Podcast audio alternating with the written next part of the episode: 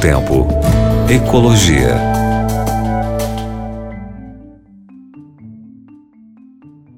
Oi, meu querido ouvinte, minha querida ouvinte da Rádio Novo Tempo. Hoje eu venho até você falar de uma região do planeta. Então, fecha os seus olhos, fecha os olhos. Se você está dirigindo, não, hein? Se você está dirigindo, olha, olha atento aí. Se você está aí sintonizado na Rádio Novo Tempo, com a gente aqui do nosso ladinho, no carro, olha atento aí, ó. Mas tá em casa, tá relaxado, fecha o olho. Deserto do Saara. Caímos no deserto do Saara. Ai, credo, que região mais quente, né? Cheio de areia, coisa e tal. Calma, né? É, eu vou te trazer uma notícia, assim, muito legal e impactante sobre o deserto do Saara. Então, volta para o deserto do Saara. Mas volta, assim, numa condição relaxada.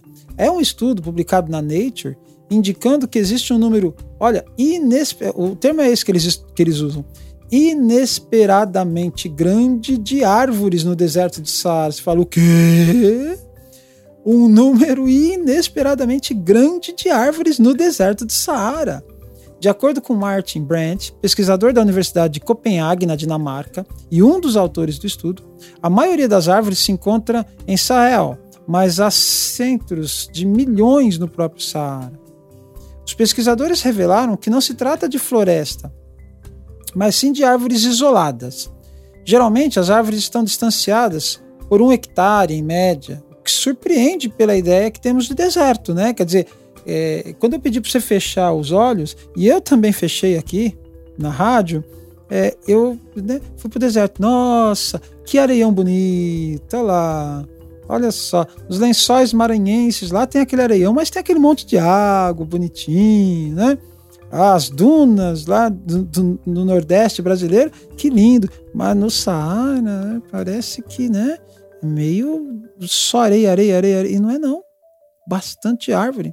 O estudo analisou 20% do Saara e do Sahel. E o pesquisador acredita que a quantidade de árvores é ainda maior. Para calcular essas árvores, a equipe de pesquisadores internacionais analisaram imagens de satélite e de alta resolução, geralmente reservadas para uso militar ou industriais. Para encontrar as árvores, usaram da metodologia chamada aprendizagem profunda, que indica o computador e que deve fazer, ou seja, um tipo de inteligência artificial que colaborou para identificar as árvores. É, a contagem das árvores utilizou como medida de referência plantas com mais de 3 metros quadrados, para evitar contabilizar só arbustos, né, os pequenininhos ali. E o estudo ajuda a entender o reforço desses recursos naturais para essa zona e a importância por ser importante na captura de carbono. Elas são cruciais para os meios de vida, fertilizam o solo, o que conduz a maiores rendimentos e brindam sombras refúgio aos seres humanos, aos animais, geram dinheiro, são cruciais para a nutrição. Claro que são. Árvore é tudo de bom, árvore é tudo de bom. Eu, eu lembro de um amigo que fala assim: é um habitat, é um, é, um, é um ecossistema completo, uma árvore. E é mesmo. Uma árvore, gente, é, refresca, a árvore traz vida ao local né? Você olha assim só cinza, cinza, cinza, cinza. Aí você olha para um local onde tem árvores, como a vida floresce, como é bonito, né? Os pássaros que estão sempre ao redor dela, que coisa linda. Então, plante uma árvore. E é, que a, o, oásis no deserto, né? Quase oásis no deserto. Árvores é, inesperadas aí, em, em um número inesperadamente grande no deserto do Saara.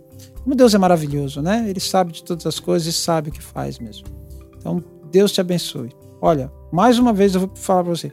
A boa ação do dia, plante uma árvore, principalmente perto da sua casa. Você vai ver que você vai, é, em anos, em alguns anos, é, poder usufruir de grandes benefícios que ela pode trazer para você. Plante uma árvore no dia de hoje. Um grande abraço. Deus abençoe você. Novo Tempo. Ecologia.